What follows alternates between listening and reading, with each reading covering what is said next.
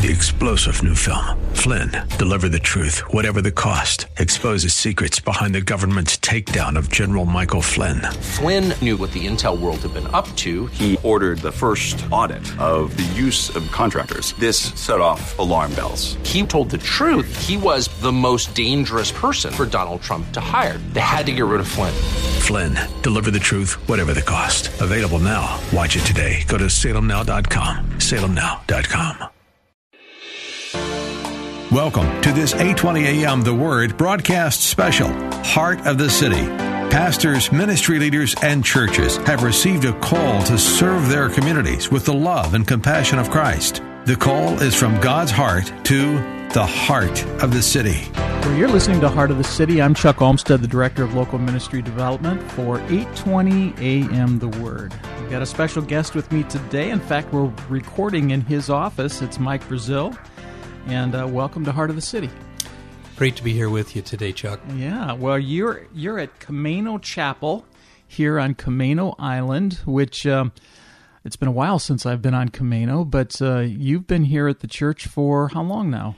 Just about five months, so I'm I'm the newcomer. Yeah, and what's your uh, official title here? official title title is the connection pastor. Okay. So connecting people with each other, connecting them with the church, connecting them with discipleship ministries, just connecting them any way I can connect them. Yeah. well, excellent. Well, you were showing me something really interesting as we were walking in today, and and uh, because this church has been around since 1951, I believe. Correct. And uh, you were showing me a picture of the original dedication uh, with Billy Graham, and so that was a pretty interesting thing to see that Dr. Graham was up here and he was here for a crusade in Seattle at the time? That's correct. So 1951, he would have been down in Seattle holding a crusade. The reporter who was covering that crusade was also covering this church being built and established by the community for the community, kind of a lot of uh, volunteerism putting it together. And so he asked Billy Graham to come up and dedicate the building, which he did. About 3,000 people arrived, and it was just an absolute huge success. Yeah, yeah. Well, there's still sections of that building that you were showing me that's pretty pretty interesting and so um, an interesting history to this church and and uh, you and I uh, were just talking because there's kind of an interesting connection with Billy Graham because in your previous uh, work you were down in Riverside, California with Greg Laurie, and of course Greg had a an, an amazing affinity with Dr. Graham, didn't he? That's right. That's right. Almost a, a mentor type role. Mm-hmm. And uh, all these years, Greg has admired Billy's evangelistic style. Uh, he's picked up many of his own methods from Dr. Graham, and then obviously changed them to fit his own personality and style and maybe a contemporary usage. But still, uh, Billy was the standard and still is to this day. I don't know that that'll ever go away.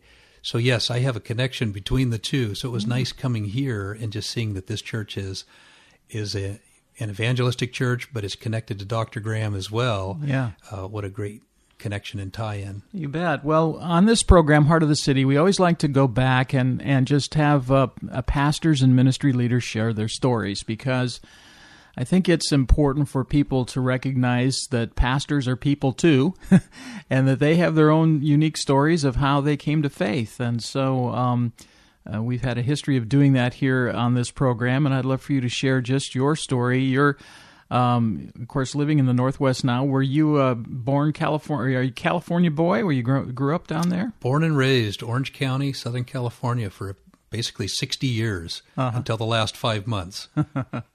yeah. So, were you in the Riverside area then? So, we were in Orange County, which is just adjacent to that, and grew up there to afford a house, you had to move inland away from the beach. So mm-hmm. that's what my wife and I did when we got married. But uh, we had gotten saved in in uh, Orange County prior to that, and when we moved out to Riverside, it was a natural fit to go to Greg Laurie's church. We already yeah. knew who he was. Yeah. Well, so tell me about growing up in Orange County before you got married. What's uh, what was your family like? Were they did they know the Lord? What was what was your kind of your background? Yeah, we really grew up in a non-believing house. We weren't anti-God. We weren't we weren't anything. We were just kind of blank. And uh, the only Christian in the family at the time was my grandmother. So I would go spend the night over at her house as a little boy, and she'd share about Jesus with me and read Bible stories. And I just ate it up. I can remember five years old, six years old, just knowing it's true, it's right, but I had no no outlet for that. We didn't go to church. We didn't uh, do anything with it. So it wasn't until I was 19 years old that I was really seeking to find out what the truth was. I knew it was the Lord. I, I knew God existed. I knew it was Jesus somehow. I didn't know how that all worked. But yeah, growing up, we didn't know uh, anything about God. And so what my grandmother had shared with me was a seed planted, and it stayed with me all those years from five years old till 19 Mm-hmm. when I finally responded to it. And uh, it wasn't until uh, uh, that whole era, uh, late uh, mid mid 70s, was really the Jesus movement still taking place. It was kind of winding down about mid 70s, and I graduated in 76.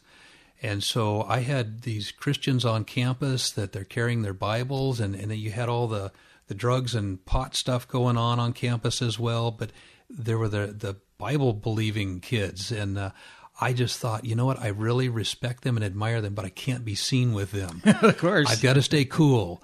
and so uh, I just no one no one talked to me. No one invited me to come.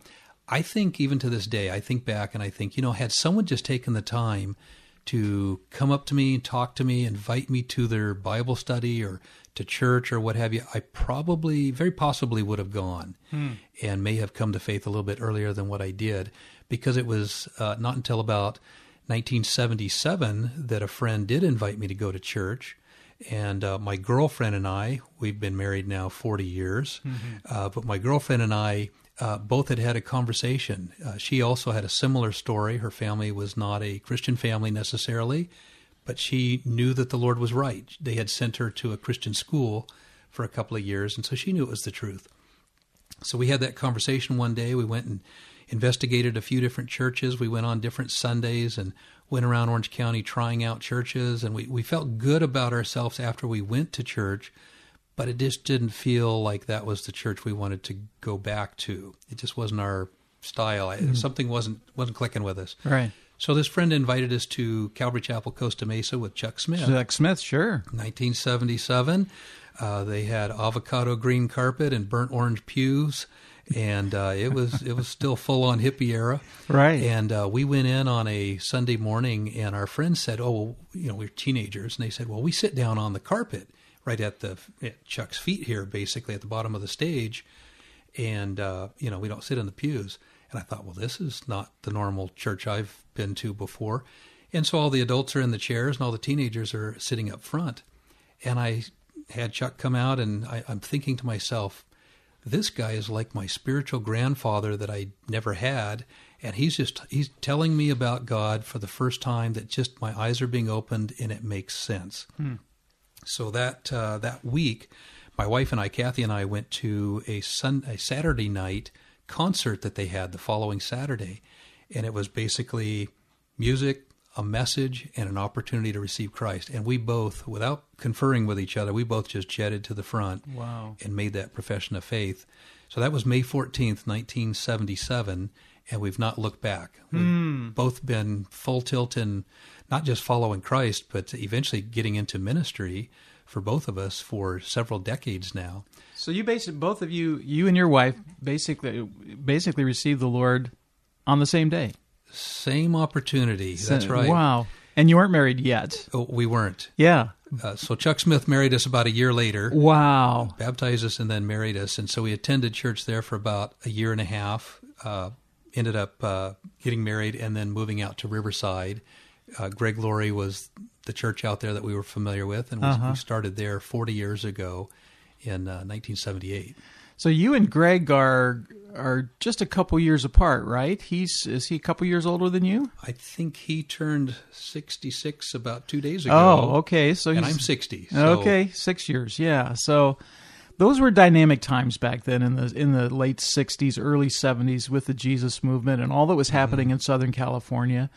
Um, you know, I grew up in the Midwest, but certainly was aware of what was happening and. And uh, um, our mentors were Pastor Jack Hayford and you know the Foursquare movement, and just seeing all that was happening with Chuck Smith and with um, the charismatic movement at the time, and, and just the dynamic of, of the Jesus movement and and the music, the change in music, and all of that. It was just a uh, an amazing time, wasn't it? That's right. That that era uh, doesn't really seem to uh, get full credit, I think, for what it was. It was a move of God that actually changed church across this country. Because mm-hmm. I've traveled around doing crusade work in uh, many states for many decades now, almost three decades. And I've met with pastors all over this country. Many of them came to faith during that time frame as teenagers. They're now senior pastors of, of very successful large churches. Mm-hmm. And I just wonder, had that movement not happened, that whole Jesus movement back in the late 60s, early 70s, you know, would we have a church that looks the same as it does today? you know the modern church movement. That's right, and, and all these mega churches that we see popping up. Yeah. Well, tell me how the Lord called you into ministry. You mentioned that uh, you went on out to Riverside to. Uh, to uh, well, we call it Greg Laurie's church, but that's Harvest. It's Harvest Christian Fellowship. Harvest right. Christian Fellowship. Most people don't know the name, but they know Greg. So I right. usually that's, just throw out Greg's name, and they know what I'm talking about. Exactly, exactly. So uh, you started attending out there, and and uh, so how did the Lord begin to work in your heart towards ministry? You know, we we began attending, and we both, Kathy and I both, uh, realized we're just hungry for anything spiritual uh, about God, anything biblical. We just were going multiple nights uh, throughout the week and just trying to immerse ourselves in uh, biblical training, you know, Bible studies and what have you, fellowship times. And so uh, it wasn't but a couple of years there that we realized we, we're supposed to be serving. That's the next outlet for growing in your faith and maturing and dis- and being a disciple is to eventually give back. So uh, we opened up our home for a Bible study. Uh, in the home, I began teaching it. Uh, I started ushering at church. I went on a Bible smuggling trip over to China mm. back in 1986. And so we just started getting involved in ministry in many different levels. And so it was about 1991 or so. So I had been a Christian for a, quite a while, 15 years or so. And uh, I just felt like I, I, would like to be in ministry full time. That's to me, that's like the highest calling on earth. Is that if God could use me in ministry full time, not just in a volunteer capacity, because mm-hmm. I was volunteering pretty significantly, but most of my time was going to work during the day to make a living. So uh, I began praying about it in 1991. Well, early 92, uh, I received a call from uh, one of the one of the executive pastors from Harvest who oversaw the Harvest Crusades, which were just starting early 90, 91. And so by late 91, 92, when I'm praying, they were looking to hire an employee. It had just been volunteers up to that point. So I received this call and met with uh, John Collins, and we talked over what it would look like for me to be the first employee. So uh, my wife and I had been praying about it in advance, not knowing what the opportunity was going to be, but just about ministry and full time and just giving of ourselves to another degree. Mm-hmm. So when the call came, I had the answer already. I didn't know what the question was, and so when John sprung that question at the end of our conversation, I'm he said, uh, "I'm sure you'll probably need to go home and spend a few days to pray about it, and talk with your wife." And I said, "Actually, I can give you the answer right now. We've known the answer." For about six months, we didn't know what the question was, uh-huh. so it was an easy fit and connection and then for the next 27 years, that's what I did. As I was a crusade director, uh, doing the advance work for Pastor Greg to go in and do the evangelistic uh, piece on a maybe a three night event mm-hmm. uh, in any city that we were going to. Well, that's how you and I met because uh, Greg was here. What is that 2010? 10. And so you and I uh, had a chance to meet, and you were the, the crusade director, and I was on one of the committees to, to work with that and got a chance to get to know you. So, how how has that uh, how have the has the have the Crusades changed over the years since you first started? What's what's been the probably the obviously the whole focus is, is leading people to Jesus, right? but I'm sure maybe the approach is a little bit different now in some ways. Has, has technology changed a lot of that? It, it absolutely has, as far as promotion or the event itself, obviously, it's it's so it's a plus, And there's also a downside to it because there's a great distraction with technology. Uh, I was doing a crusade down in New Zealand probably about 15 years ago, and I had done a little history search on you know evangelism in their country and in Australia. I had done a crusade in Australia the year before, and so I was uh, talking with some of the local guys that were on one of our committees, and they also participated with Billy Graham when he was there in 1969. And uh, they were telling me about his crusade the first time he came, which was 1959, 10 years earlier. And that was a huge success. And Billy went through all of New Zealand and hit all the major cities on a tour. And then he went over and hit all of Australia and hit all of the major cities over there. So it was just a huge campaign for a year. And the attendance was uh, just, uh, you know, over the top. It was just standing room only at every event in 1959 at all these cities. So 10 years later, they came back and did the same, pretty much the same uh, tour, and the attendance was way off. It was maybe half uh, the attendance they had seen 10 years earlier. And they tried to figure out what, you know, what has changed. Television hmm. had completely transformed those two countries and what people do with their, their free time. Mm-hmm. Uh, prior to television being the, the dominant factor in your home on an evening, uh, it was going to live events, whether that be sporting events or, you know, like I think in our country, the Barnum and Bailey Circus. Mm-hmm. Uh, they don't travel around like they used to, and it's not at the edge of town like it used to be, and you don't go to plays like you used to, and so things have had changed over the last 60, 70 years, but even in the last 25, 30 years, technology has so radically changed how people flow in society, Mm-hmm. and so people are very preoccupied today. So it is it is more challenging to get people to come out to a large event now than it would have been 25 years ago when I started. Definitely. Yeah, yeah. Well, I don't know if I've share, ever shared this with you before, but I, I just recall, and I'm using this as as as a kind of a springboard to talk about how really though the the presentation of the gospel is still the same, and the the thing I appreciate about Dr. Graham and also with Greg Laurie is the the simplicity of the message that they share, and um, I remember being at the uh, Key Arena uh, in 2010, and and uh, I was backstage and down below near the platform, and I remember I, I forget I had to go run do some sort of an errand during the during the the crusade, and I was right near the freight elevator, and and the the door opens up, and out comes Greg, getting ready to go up on the platform, and he's got a few people around him, you know that they need to have for security purposes, but I you know we didn't catch eyes, but I saw his face, and the only image that I had when I saw him preparing to get up on the platform was a boxer going for 15 rounds.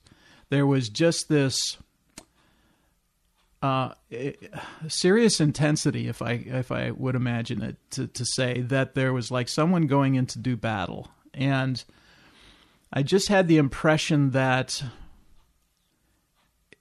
that when you're delivering a message, you feel the gravity of of what you're doing. There's a joy to it, I'm sure, and I'm sure you've you've been with Greg when he's preparing, but there's a seriousness about it. It's a privilege, but yet a great responsibility, isn't it? There, there really is, and that term "battle" is actually very accurate. And and the look you saw on his face was exactly that. And uh, it's a spiritual battle. And so that night, uh, just thinking back, I, I, believe that if it was a Sunday night, uh, we did a Friday, Saturday, Sunday that year. If it was the Sunday night, it was a turnaway crowd. I think we were at fifteen thousand or so capacity, and had to close the doors down Mm-hmm. and sent people away, unfortunately. But uh, that may have been you know, 15,000 spiritual battles going on individually in the seats, or at least those who were not Christians that were struggling with listening to Satan on one hand and listening to the Holy Spirit tugging on the other hand. And th- this message is being, you know, given. And uh, people are making eternal decisions that night. And so it is going into battle. And I've heard uh, Greg, and uh, he had even relayed that in conversations with Dr. Billy Graham, that uh, when they go into a crusade setting like that, uh, when they finish, they're absolutely spent spiritually and emotionally, just absolutely exhausted by the end of the evening. And typically, don't want to go to any reception or mm-hmm. any gathering of anybody, and they, they really aren't thinking socially at that point. They're looking to go back to the hotel room and crash, basically. and some people don't understand you know the emotional um, uh, battle that it is in delivering a message like that. For me, obviously, I've not preached crusades, but there have been times when I walk away and I know that the Lord has used me in delivering a message where my next day I'm depressed. That's just my natural mm. reaction. There's just this kind of depression that this low. It's not. I say depression. It's just this emotional low that takes place right. in my heart and most and people don't understand. Uh, you, they would think coming out of a message like that, Greg would be feeling high and he'd want to see people, or you know. But oftentimes, the the pastor or the ministry leader they go through just this real low. Sometimes it's exhausting. The fuel tank is empty at that point. Yeah. that's what it is. It's not. There's nothing left. You've spent it all. Uh huh. Yeah. So there's a real appreciation for that as far as what, what goes through. So let's uh, let's migrate to what you're doing now. You're here at Camano Chapel. And um, tell me about uh, church life here after five months. Yes, uh, this is a great church. I've loved being here. It's everything has changed for us. Obviously, being from Southern California, just our routine, our daily lifestyle, the the freeway, uh, everything down there is very different from Camano Island. Sixteen thousand people on this island. There's a bridge coming over, so it, you don't need the ferry to get here. But it's it's a slower pace and it's basically been a retirement community. So uh, slowing down a bit, but it's a lot more people oriented, and mm. I love being involved with that. Uh, I think to a greater degree than I ever was able to in my busyness prior. So now it's about relationships. It's about connecting with people. It's about enjoying the people of Camano Chapel, Camano Island, and uh, looking for new ways, maybe putting my eyes of doing evangelistic work around the country on how we can bring new people, new families into our church here now. Mm-hmm. So we're we're looking forward to trying some new things, uh, some invites, uh, things I'm very used to, inviting people to come out to hear a presentation of the gospel. Now it's inviting them to come to this church mm-hmm. and be a part of this family as well. I, uh, this last uh, week and a half, I had an opportunity to preach on Sunday morning for the first time in 15 years since I preached a Sunday morning down in Australia at a Presbyterian church. Ah. So it was awesome to get up in front of the congregation and just successfully put God's word out there and, yeah. and know that He's feeding the sheep and He's using me as the person to put the straw out. Yeah, yeah. Well, if someone wants to um, to connect with uh, uh, Camano Chapel, what do they do? How how can they reach out to you? Yes, anybody can go to camanochapel.org and find out all the information. We're about an hour north of Seattle proper, so some of the uh, people that attend here are coming from some of the communities just north of Seattle, Everett, uh, Marysville, Lake mm-hmm. Stevens, and what have you. So uh, anybody's welcome to come. It's a family church. It's a multi generational church. We have three services on Sunday mornings, and we love people, love doing ministry, love making disciples, and would love to have anybody come out and join us. Yeah. Well, I, we've been speaking with Mike Brazeal. He's the connections pastor here at Camano Island Chapel. Mike, we have about one minute remaining. Um, just share a word of encouragement with our listeners. Uh, what maybe the Lord's been speaking to you on your on a personal level, and just uh, just wrap us up here today. You know, I, I, big picture here. Uh, I've traveled around the country and out of the country doing crusade work, and my primary role was mobilizing churches. And so I, I, was working with pastors for all those years, literally thousands of pastors around the country mostly, but around the world a bit. And I'm just encouraged and excited that the church at large is strong, it's healthy, it's vibrant, it's making a difference in this world the world is going the way the world's going, but then didn't the Bible tell us that? We knew that from the beginning, didn't we? Mm-hmm. And so we shouldn't be surprised that it's uh, it's going the direction it is, but it's making us the church stronger. We need each other more than ever, and I think we're going to going forward. But we're we're healthy and strong, and we need to stay about our Father's business, keep preaching the gospel, keep making disciples, and wait for His return. Mike, thanks you for joining me today on Heart of the City. God bless. Thank you. God bless you. You've been listening to this 820 AM, The Word Special Heart of the City. For more information on how your pastor or your ministry can be featured on 820 AM, The Word, call Chuck Olmstead, 206 269 6216 or go to thewordseattle.com. Three star general Michael J. Flynn, head of the Pentagon Intelligence Agency, knew all the government's dirty secrets. He was one of the most respected generals in the military. Flynn knew what the intel world had been up to, he understood its funding. He ordered the first audit of the use of contractors. This set off alarm bells. The explosive new documentary, Flynn, Deliver the Truth, Whatever the Cost, and covers the facts behind this scandal. Flynn told the truth. He was the most dangerous person for Donald Trump to hire. I find out the worst enemy that I'm going to face in my life is right here in America. They took my assessment and they wanted me to change it. And I was like, I'm not changing it. They had to get rid of Flynn.